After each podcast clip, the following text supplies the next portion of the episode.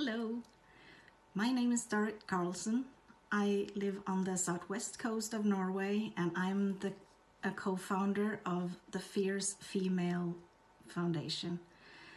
Welcome. Um, a little bit about me. I am 50 years young. I'm married and have been married now for nearly 23 years. We have five kids, four beautiful girls, and a very handsome boy. And my son, he has um, a little grandson who I was very, very lucky to be able to take care of from he was 10 months old until he was two.